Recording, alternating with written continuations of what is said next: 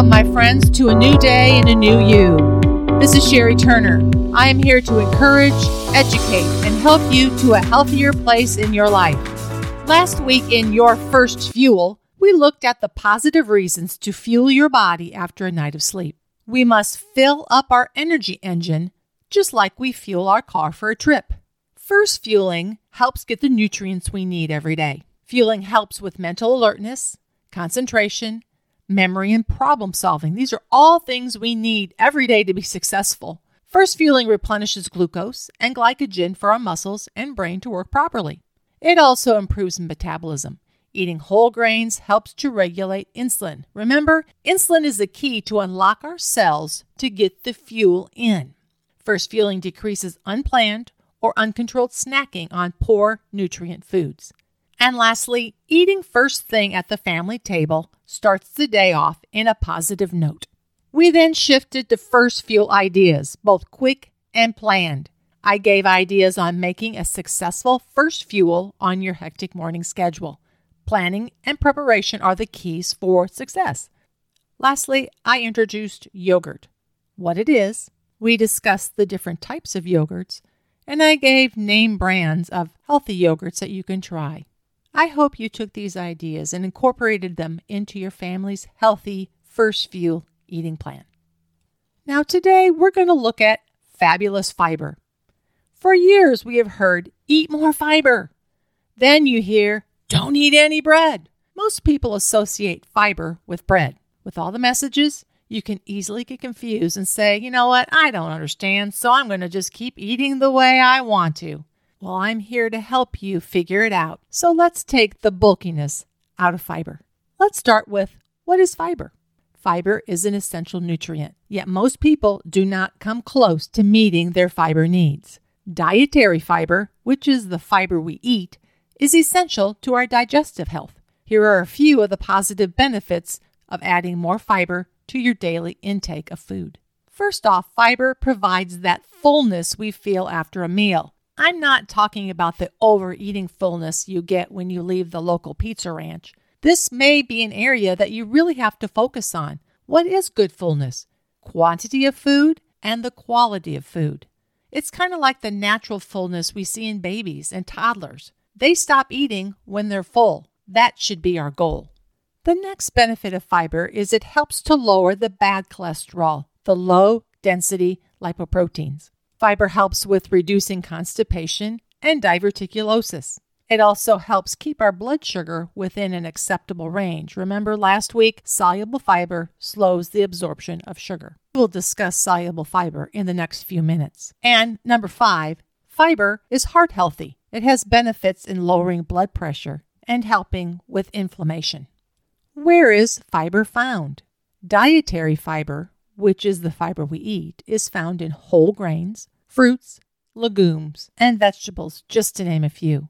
It is not hard to find good sources of fiber to add to our daily meals or our snacks. Dietary fiber is known as bulk or roughage, and it is part of the plant or plant food that our bodies cannot absorb or digest. It passes through our systems intact, through our stomach, our small intestine, our large intestine, our colon, and then out. Fiber is not broken down like the carbohydrates or the fats or the proteins that we consume every day. They're used as fuel. That fuel is used to rebuild muscles or to be stored for future uses. Fiber passes through our system intact. Fiber has two classifications. One is soluble fiber. Soluble fiber dissolves in water. It becomes gel like. It can slow down the passage of food from the stomach to the intestine. The function is to lower blood cholesterol, and our blood glucose levels. Soluble sources are oats, peas, beans, the soft part of apples, citrus fruits, barley, carrots, flaxseed, oat bran, and bananas. The second classification is insoluble fiber. Insoluble fiber is beneficial for the movement of digested food through the system.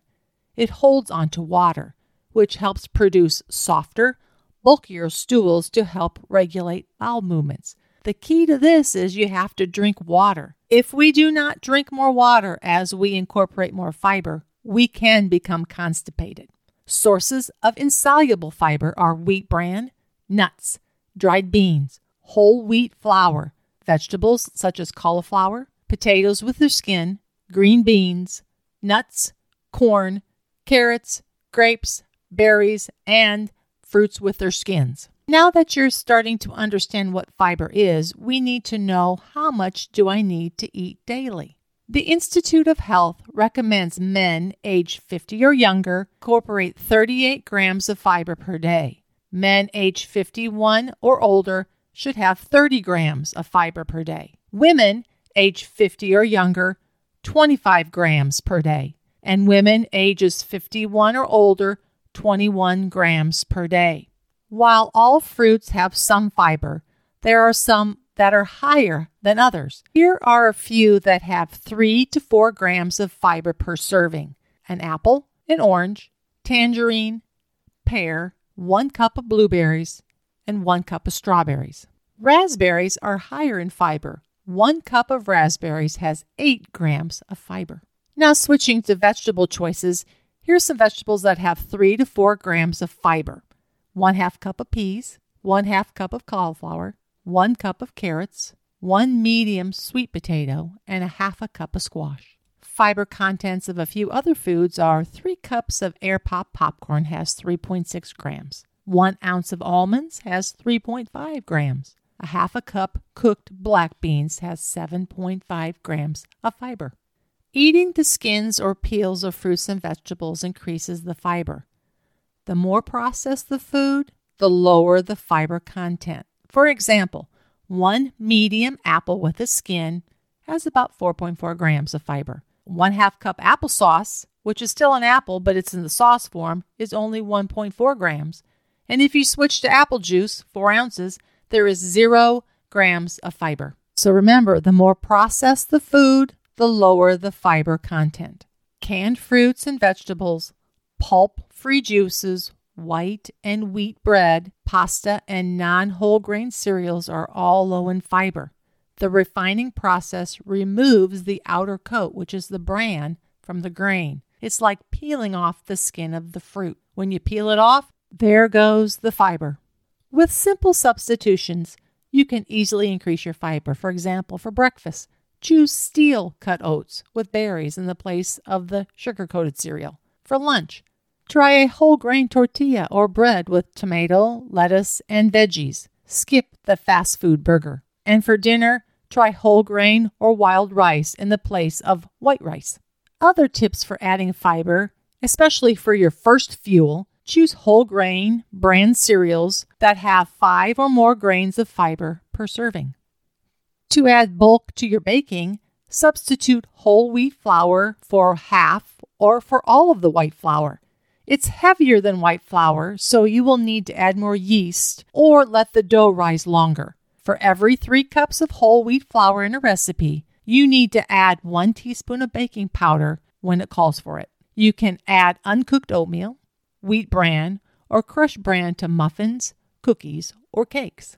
You can experiment with beans, peas, lentils in some of your recipes, as well as eat fruit with every meal. Choose raw fruit and vegetables in place of juice and eat the skins. Make your snacks count. Try raw vegetables, fresh fruit, low fat popcorn, or whole grain crackers. Those are great choices. You can add a small amount of nuts, seeds, or dried fruits, but just watch out. They are higher in calories. And the last tip is as you start increasing your fiber, make sure you move. M O V E. Add the adequate hydration, and that puts it all together. You now know that hydration is important, and it's a must to drink water to get the full benefit from fiber and to feel your best. Fiber absorbs water to make the stool soft and bulky, kind of like a sponge. If you have a lower fiber intake, increase your fiber intake slowly as you drink plenty of water. Now, we've touched on fruits and vegetables and legumes and nuts as good sources of fiber, but let's focus for a few minutes on whole grains. Whole grain has three parts the bran, which is fiber rich, the germ, which is the nutrient packed area, and the endosperm, which is the starchy part.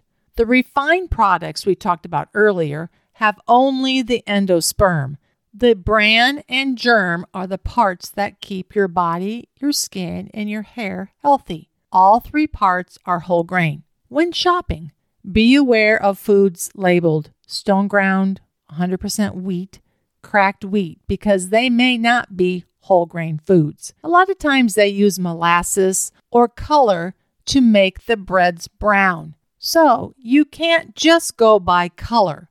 You must read the labels. On a label, look for whole grain first on the label. Look for the FDA approved whole grain health claim. I want you to be informed so that you can make great health choices when you go to the supermarket.